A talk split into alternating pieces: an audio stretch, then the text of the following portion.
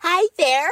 It is my aim to bring attention to the fact that we as a nation are not securing the blessings of liberty for our posterity, nor are we committed to defending the values that makes this nation great.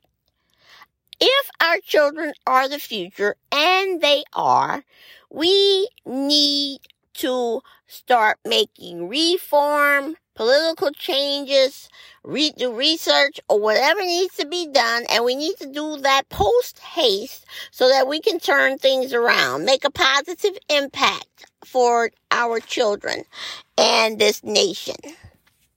And that's what I'm seeking support for so that we can do this because we can. Uh, but we can't keep doing what we're doing, just making, throwing more money at homelessness and shelters and so forth and so on. Cause the gap is getting rich between, getting bigger between the richer and the poor, the haves and the have nots and uh, is the, the poor people, the younger kids that are paying the biggest price for what we fail to do.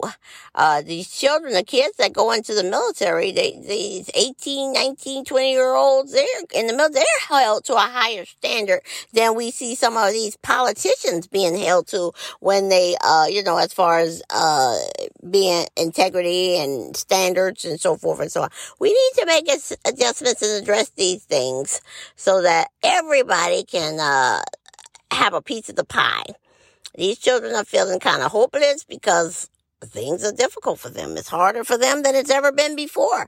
Just to be able to uh, keep a roof overhead and, and live that American dream.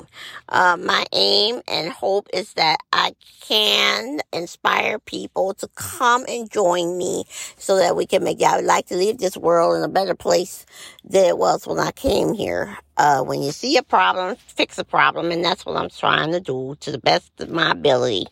The only way I know how. I need help.